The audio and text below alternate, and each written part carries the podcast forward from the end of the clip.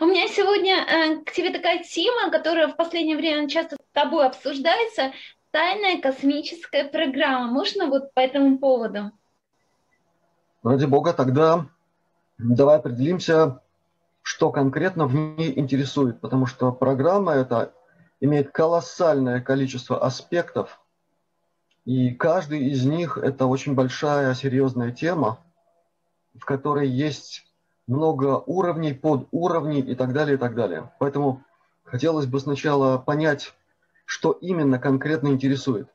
Мне бы хотелось начать с того, что вообще кем оно задумано, кто вообще все это осуществляет и диапазон того, что вообще э, в рамках этой программы происходит. Если говорить о краткой истории тайной космической программы нашего времени, я так определю эту тему, то начало ее официально считается конец 40-х годов. Иногда это приурачивается к событиям в Розвеле, в местечке на юге Соединенных Штатах Америки, где, как известно, было, по крайней, была, по крайней мере, одна авария неопознанного летающего объекта. И вокруг этого события существует как э, реальная фактология, так очень много легенд, вымыслов.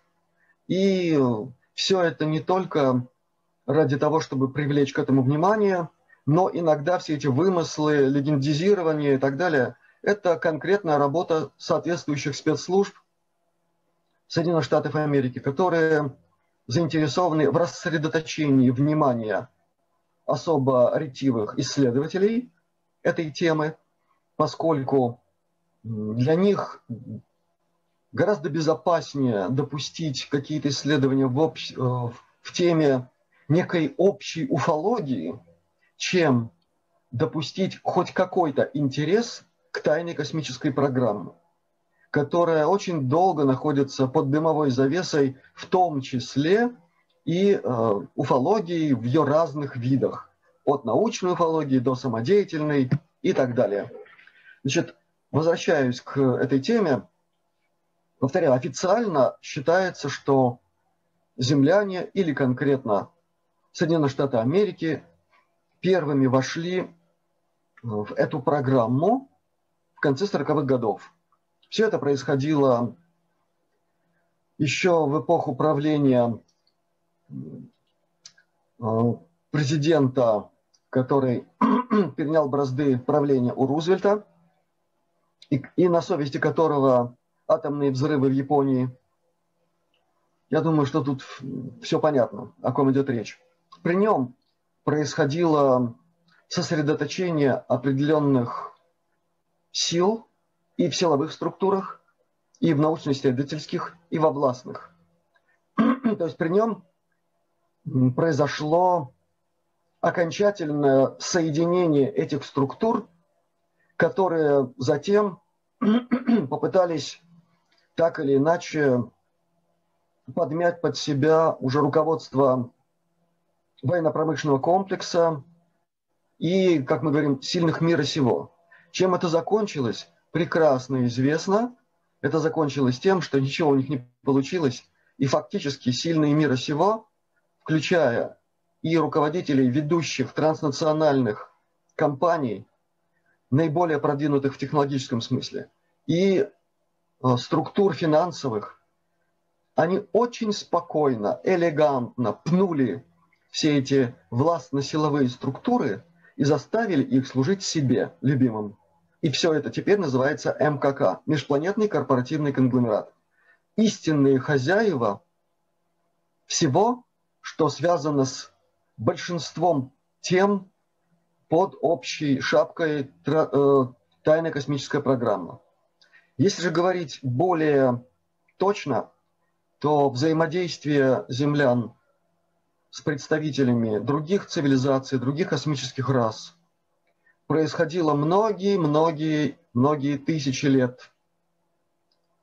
Эта история, если говорить вообще о теме влияния других космических рас или цивилизаций на все, что происходило на Земле за последние, по крайней мере, 270 миллионов лет.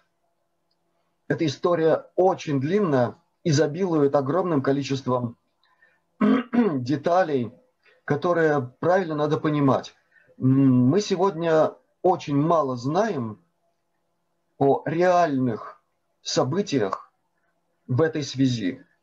На самом деле Землю очень давно и очень много и часто посещали и посещают представители самых разных цивилизаций, как я уже сказал, космических рас, и у всех них есть свой интерес на этой планете. У всех их были те или иные варианты вмешательства в земную биосферу и в генетику земных животных, и в том числе в генетику человека в том его виде, как мы сегодня воспринимаем человека земного. Так что это буквально в двух словах. Конечно же, все гораздо сложнее, интереснее. И в последнее время открывается все больше и больше документов, свидетельств, причем подтверждаемых строгой фактологией. Я говорю о документах, которые сегодня демонстрируются людям э, так или иначе, на тех или иных сайтах, э, у тех или иных очень серьезных исследователей, которые дорожат своим реноме. И просто так ни одного слова не скажут. Например, Линда Моутон Хоул. Есть такая американская исследовательница всей этой проблематики, начиная от уфологии, кончая вопросами, к сожалению, печальными, такими как вопросы похищения животных, обезображивания их, использования отдельных элементов органов животных, кстати, и людей иногда тоже находят в таком состоянии. Это основная ее тема. Так вот, Линда Молтон Хоу за последний год, она огромное количество документов представила, говорящих о том, что на самом деле, по крайней мере, правительство Соединенных Штатов Америки, по крайней мере, имело контакты с представителями других космических цивилизаций. Речь идет о родственных нам, то есть человекообразных уже в начале 40-х годов. То есть есть документы, говорящие о том, что при Рузвельте еще все это было. А Трумен только подхватил эстафету. То есть основные закладки были тогда. Более того, вдруг, как говорят э, out of the blue американцы, то есть ни с того ни с сего, да, как-то выяснилось, что и атомный проект американский, Манхэттен, тоже результат взаимодействия с инопланетянами. Она накопала эти документы, они есть на ее роликах. Пожалуйста, заходите на канал Earth Files, земные файлы, и вы там все это увидите. Линда Моутен Хоув. Есть другие исследователи, которые копают эту тему очень глубоко, очень серьезно. Среди них, мне кажется, наиболее авторитетным и в каком-то смысле даже отважным. А, человек, который я очень часто упоминаю, это Майкл Салла, э, который выпустил уже несколько книг на тему «Тайная космическая программа» и участие в ней военно-морского флота Соединенных Штатов Америки, военно-воздушных сил Соединенных Штатов Америки, а, тайная космическая программа Китая. И все это на строгой документалистике, очень строгой. Этот человек – не может позволить себе ни одного неправильного слова. Его просто закопают, сожрут, сделают нищим. А что такое стать нищим на Западе, это я не буду вам объяснять. Это гораздо хуже, чем в России, между прочим. То есть ему есть что терять. И поэтому его заявления, его исследования, его документалистика, в том числе видеодокументалистика – это ценнейшие материалы, на основании которых можно строить очень серьезные такие собственные исследования. Я с ним нахожусь в постоянном контакте. Э, началось с того, что он меня заметил, мою работу во взаимодействии с ребятами из э, ветеранов тайной космической программы, а их уже многие десятки сейчас, объединенных на разных сайтах, в разных проектах. И информация постоянно пополняется. У них есть свои авторитетные лидеры, которые имеют непререкаемое реноме, потому что это все доказуемо. А в этом кругу людей, прошедших через это, а это под этим понимается неземные технологии, не, не, не, не человеческие способы эксплуатации всей человеческой психофизики. И эти люди наделены очень часто особыми свойствами, включая психические, значит, свойством мгновенно проникать в собеседника и выявлять в нем истину и ложь. Это вот такой круг. И поэтому те, кто допускаются в этот круг, это люди очень-очень проверяемые постоянно. Это не просто проверенные, это такая система взаимодействия. Это важно еще и потому, что тайная космическая программа пока еще продолжает действовать как теневая структура, которая жесточайшим образом расправляется со всеми, кто представляет для нее серьезную угрозу в виде информации, информации информирования людей о чем-то, что другие еще не рассказали. Дело в том, что очень многие аспекты тайной космической программы, они уже не просто оглашены, они уже раскрыты даже в каких-то потрясающе интересных деталях. Например, есть уже очень четкое описание видов вооружений, которые там используются. Я могу сказать так, что даже в супер навороченных кинофантастических боевиках мега нам далеко не все показали, далеко не все. Даже вот то, что кажется ну, полной фантастикой, это позавчерашний день в тайной космической программе, в ее военных программах, в военно-коммерческих, в том числе в программах по захвату других планетных систем. К сожалению, это факт. И об этом говорят не только ветераны тайной космической программы, не только инсайдеры, которые тоже есть в этой программе, которые пока еще могут получать информацию непосредственно, как мы говорим, из-за кулис.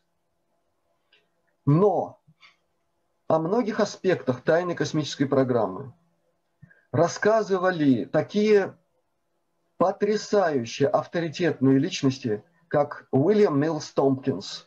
Это не кто-нибудь, а генеральный конструктор серии космических ракет по программе «Нова», которая функционировала за дымовой завесой под видом запуска космических ракет «Аполлон» на Луну – я много раз об этом говорил и могу повторить еще раз. Никакие Аполлоны на Луну не летали. Это технически было абсолютно невозможно. Все, кто знают очень хорошо ракетостроение, ну, по крайней мере, того времени, те, кто прекрасно знали технические параметры ракеты «Сатурн-5», то есть это ракета-носитель, они все прекрасно понимают. И понимали еще в те времена. Я знал лично людей, которые работали и на Байконуре, и в Звездном городке, которые были технари до мозга костей, которые, конечно же, имели знания о конкретных технических параметрах тех ракет. Они никогда не воспринимали это как реальность и всегда смеялись над всем этим. И, правда, делали это осторожно, потому что понимали, что если Советский Союз участвует, в, пусть так завуалированно, но в поддержке всего этого, значит, смеяться надо так потихоньку, потому что хорошо смеется тот, кто смеется хорошо. Можно досмеяться. По сути, это получается некий сговор и договоренность, то есть если да. есть те, кто... Да. К сожалению, это факт.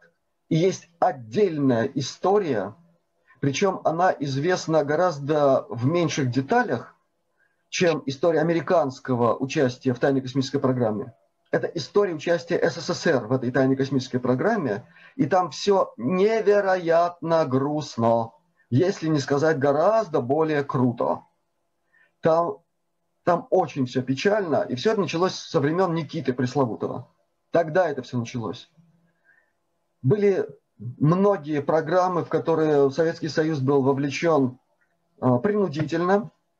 Если бы он на это не согласился, то ну, можно сказать, что то, что нам известно об операции «Немыслимое», которую попытался организовать Черчилль в виде наступления союзнических войск бывших, то есть англоамериканцев, плюс миллионы недобитых немцев на Советский Союз в июне 1945 года.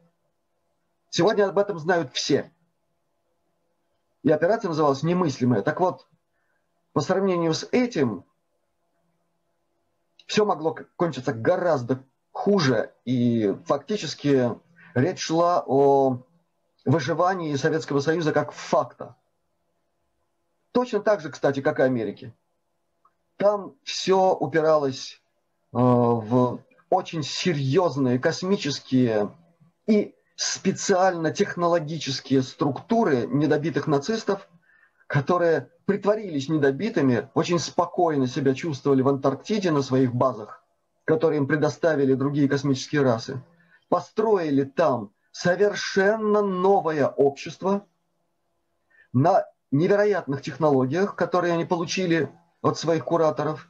И благодаря этим технологиям они смогли под себя пригнуть практически все страны Земли за счет их ресурсов. И очень часто за счет их человеческих ресурсов, в том числе и военных ресурсов, и в том числе личного состава, даже так, осуществлять свои программы на Луне, а потом уже на Марсе, на Церере, где э, находятся их основные базы, места пребывания и где находится так называемый космический рейх или рейх Черного Солнца, если говорить как есть, как они себя называют. Это не нацисты в том смысле, как мы это понимаем и привыкли их воспринимать. Это отколовшаяся цивилизация, фактически. Они представляют собой человечество другого типа, не соотносящее себя, не ассоциирующее себя с Землей, а существующее автономно, абсолютно комфортно в этом смысле, но с определенными видами взаимодействия, с теневыми структурами, управляющими процессами на Земле. Они обладают потрясающими технологиями, включая военные, военно-коммерческие и многое-многое другое, что в союзе их с гораздо более мощными цивилизациями-захватчиками делает пока еще их неуязвимыми и способными очень сильно влиять на все, что происходит на Земле. Это было до самого последнего времени. В самое последнее время, это буквально считанные, ну, ну, скажем так, месяцы, ситуация изменилась.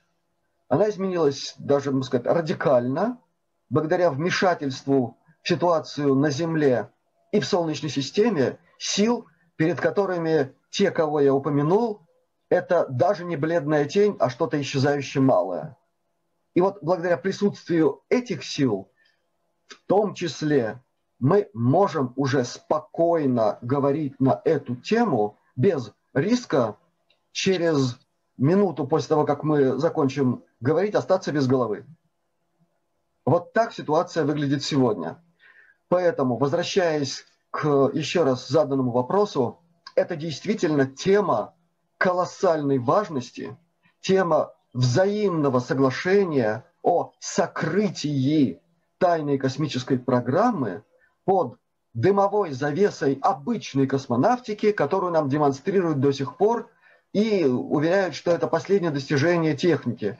И советские эти космические корабли, которые там бороздят, как говорилось в одном фильме, и последние якобы достижения фирмы Илона Маска и некоторых других частных фирм.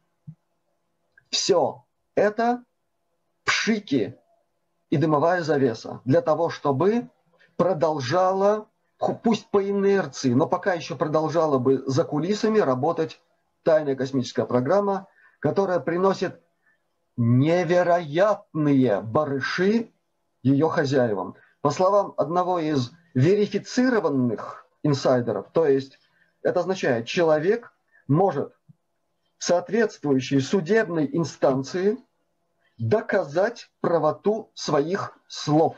Вот что такое верифицированный.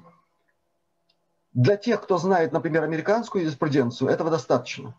Суд в Америке – это очень серьезно. И если человек облечен определенной прерогативой, то есть он рассказывает даже не со своих слов, хотя ему есть что рассказать, он рассказал очень много. Я имею в виду Рэнди Крамер, Капитан Кей, как его называют. Этот человек фактически является пресс-атташе одной из группировок так называемого альянса. То есть это объединенные силы военных структур, военно-разведывательных структур, конечно же, прежде всего Соединенных Штатов Америки, какой-то части этих структур, речь идет в данном случае о военно-морском флоте, у которого есть своя часть тайной космической программы.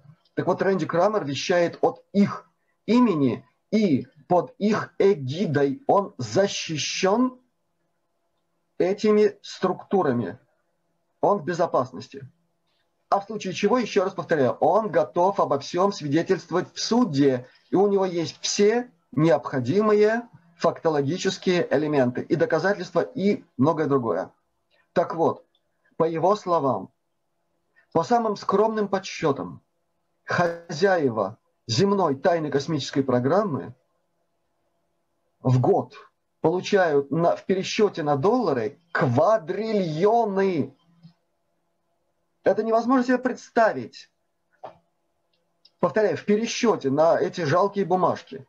А речь тут идет о таких вещах, как, э, например, драгоценные металлы. Вот я как раз хотела задать вопрос, куда девается золото и другие ресурсы с нашей планеты. Это как раз вот туда, да?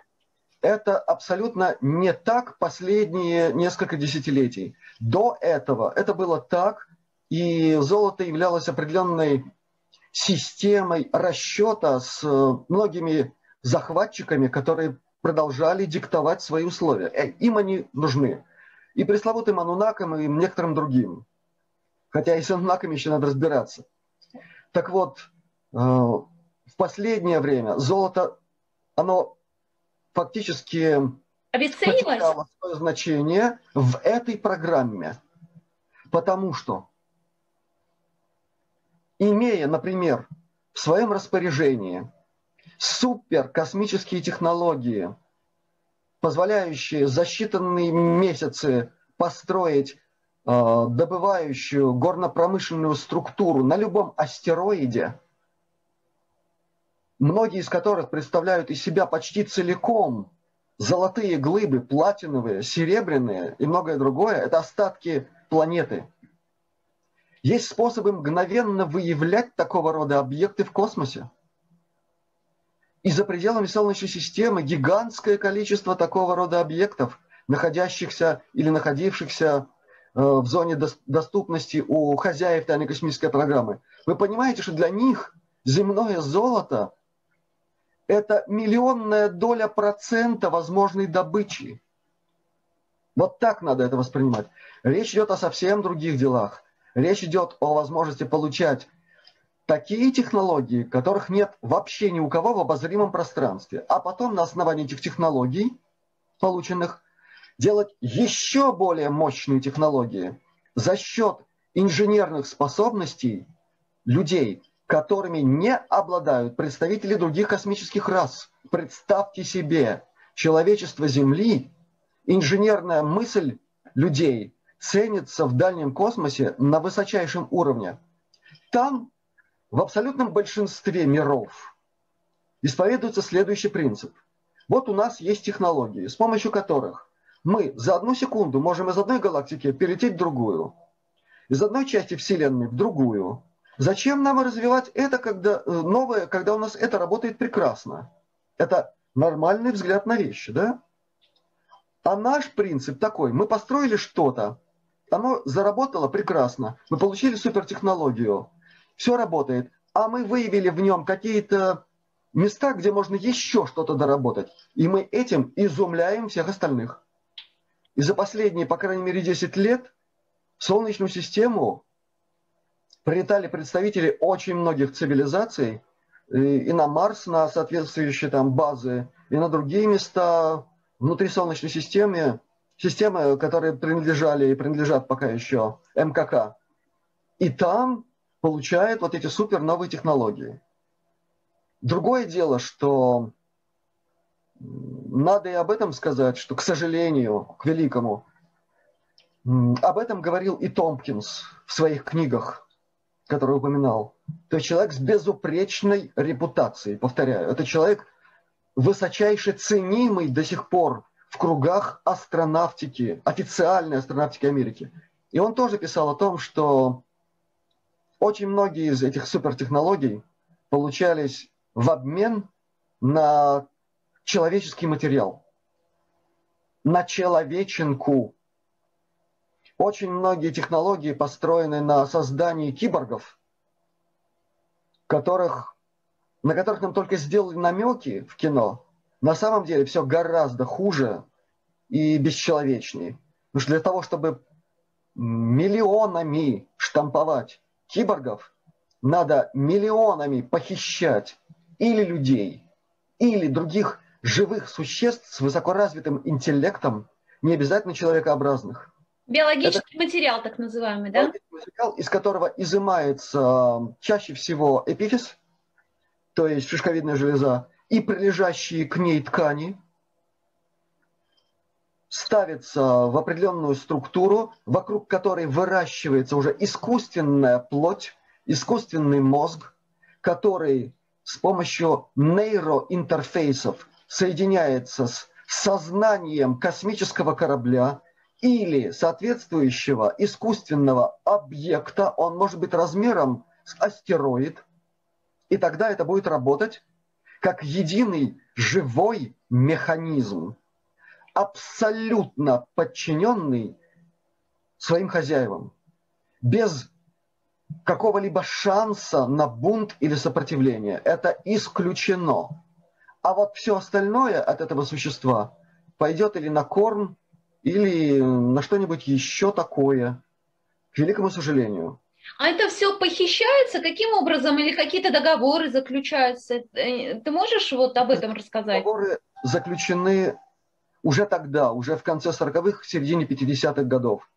Все эти договоры в основном заключались между нехорошими цивилизациями и американцами, англичанами и некоторыми другими западными странами, включая Норвегию, включая Бельгию, другие страны. Причем самое интересное, когда изучал всю эту проблематику, вот все страны, где у власти короли, королевы, принцы и так далее, вот там, там больше всего этих похищений и происходило. Ну, то есть это идет человек, просто там гуляет где-то или еще что-то такое, и он исчезает? Это вот примерно так?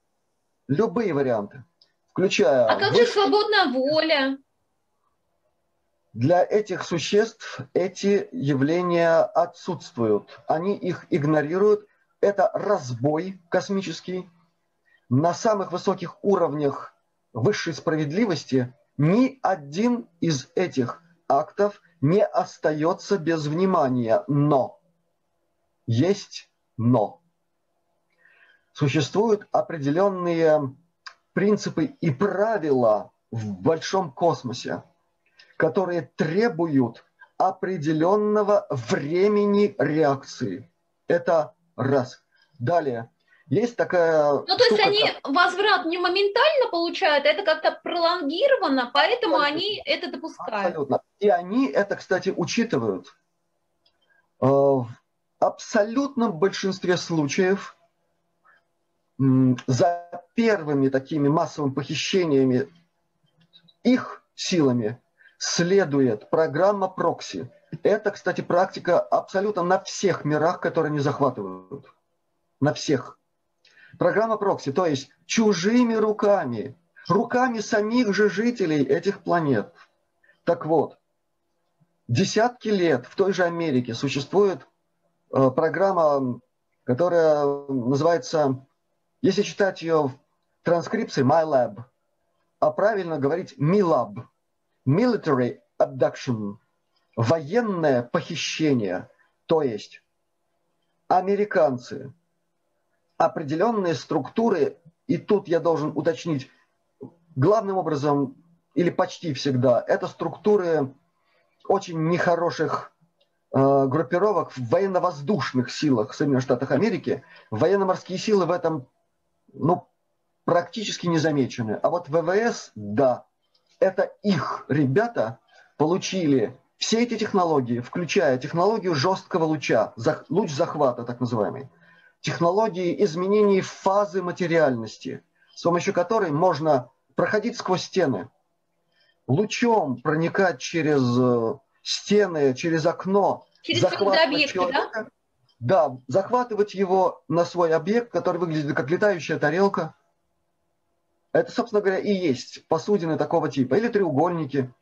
Дальше существуют голографические системы создания образа, и похищаемый, ну, если он выживает после некоторых процедур, которые с ними проводят, эти американские вояки для определенных целей, ну, например, изымают какие-то э, какие-то элементы желез внутренней секреции, еще что-то делают по заданию своих вот этих вот, с позволения сказать, кураторов нехороших а потом предоставляют все эти вещества им. А потом с этим несчастным поступают очень просто. Они закрепляют в его сознании образ или там рептилоида, или драконица, или серого и так далее, и он с ним возвращается обратно, и у него ощущение страшного сна, в котором его похищали там эти звери, а на самом деле это MILAB, это Military Abduction.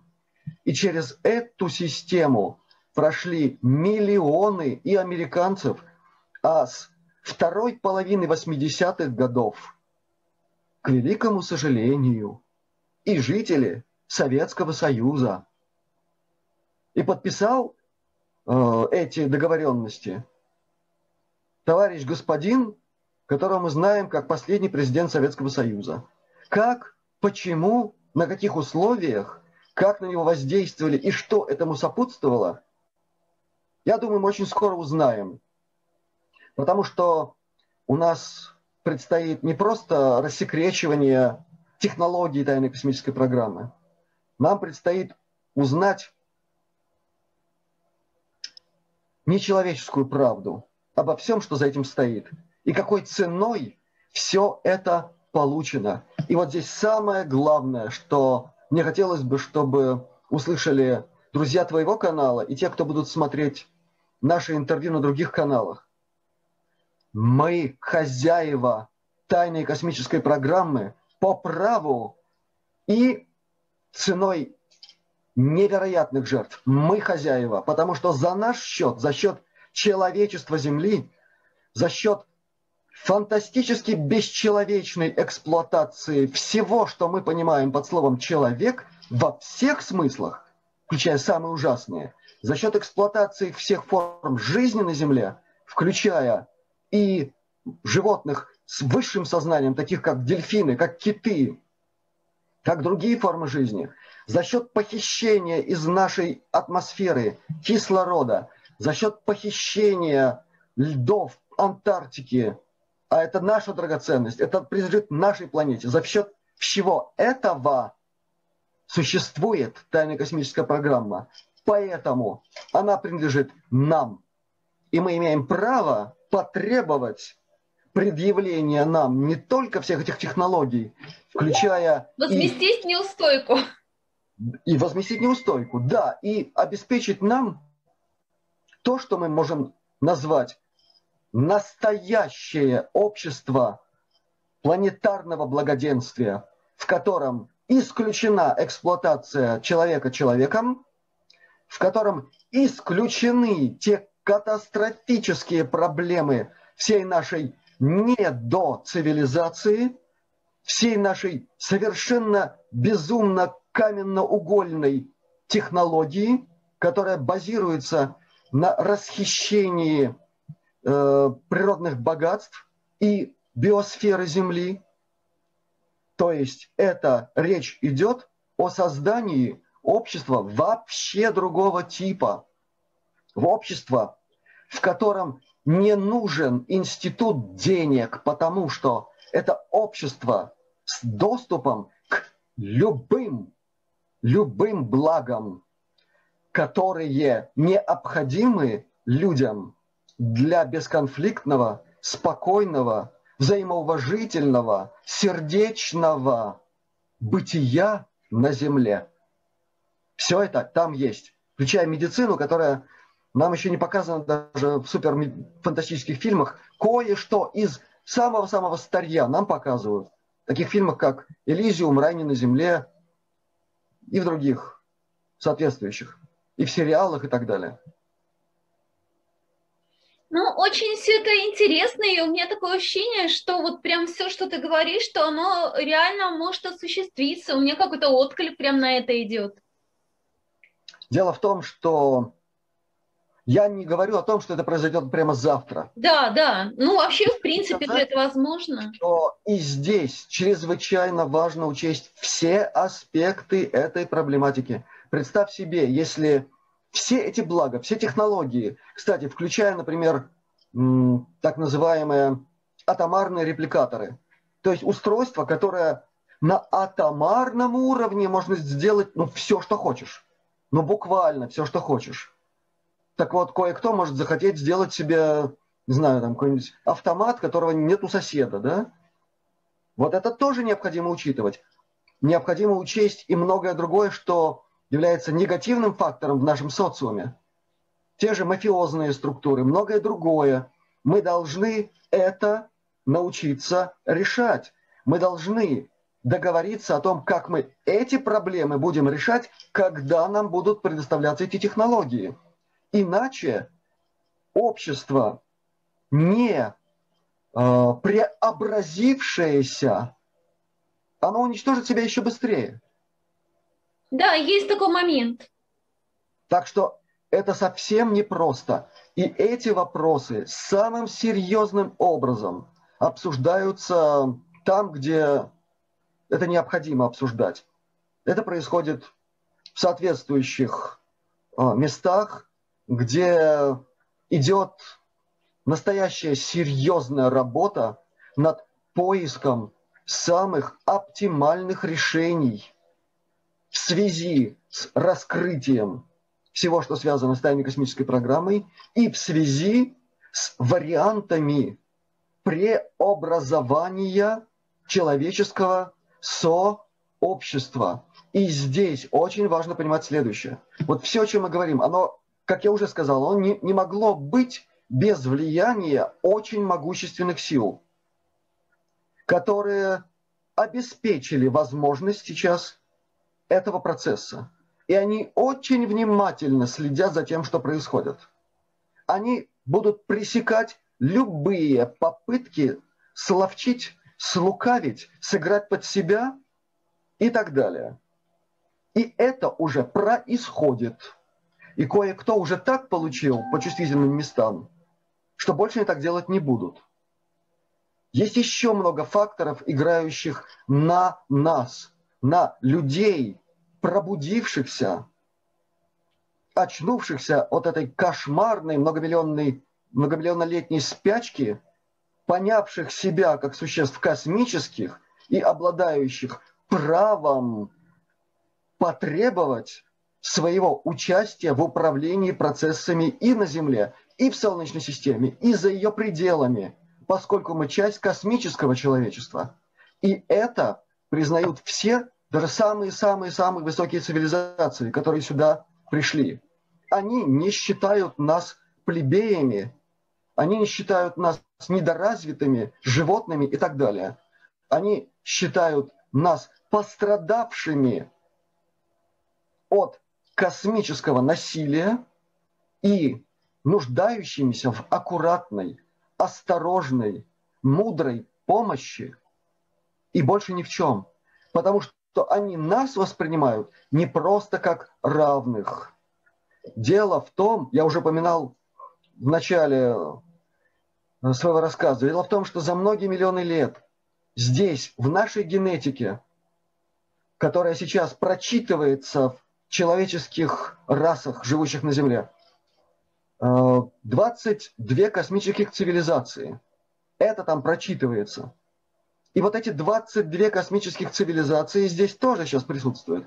Это тоже отдельная тема, потому что некоторые из них имели тут свой гешефт не совсем красивый, и им сейчас придется отвечать за свои дела, а не требовать себе куска э, пирога видите ли, по праву того, что их генетика присутствует в нашей, Они это сделали с нарушением законов, и с них сейчас за это спросится. С другой стороны, существуют самые высокие законы, которые тоже надо учитывать. И поэтому такая сложная система взаимодействия. Эти э, черты этих космических рас все присутствуют во всех землянах. И с этой точки зрения мы являемся для огромного количества суперразвитых цивилизаций аристократией. И на это сделан намек не в бровь, а в глаз. В фантастическом якобы боевике «Восхождение Юпитер» Там не просто эта тема звучит просто мощной нотой. Там даже сказано, какая именно космическая раса, если угодно, какая нация на верхушке этой пирамиды человеческой генетики. Я тему эту продолжать дальше не буду, пусть это будет спойлер, пусть люди, кто не смотрел этот фильм, посмотрят. Я думаю, что я сказал достаточно прозрачно. И это не я придумал, а это сняли голливудские ребята под прямой указкой тех, кто в тайной космической программе блестяще знает эту тему, тему космической генетики и тему пирамиды генетики на нашей планете. Кто там на вершине? Именно поэтому фильм-то и снят про это, и так снят, и так показан. А у тебя были в твоей жизни какие-нибудь такие моменты, когда ты подвергался угрозе из-за того, что ты сейчас эту тему обнародуешь? Неоднократно и в некоторых своих интервью я говорил о том, что меня отправляли на тот свет, и об этом есть соответствующий медицинский документ. А, то есть у меня было свидетельство на смерть, у меня на теле были соответствующие знаки того, что я действительно умер. Это было в течение трех суток. Но с первыми лучами солнца на православную Пасху я взял да воскрес к счастью одних, к ужасу других. Ну и подумаешь, первый раз что ли, господи.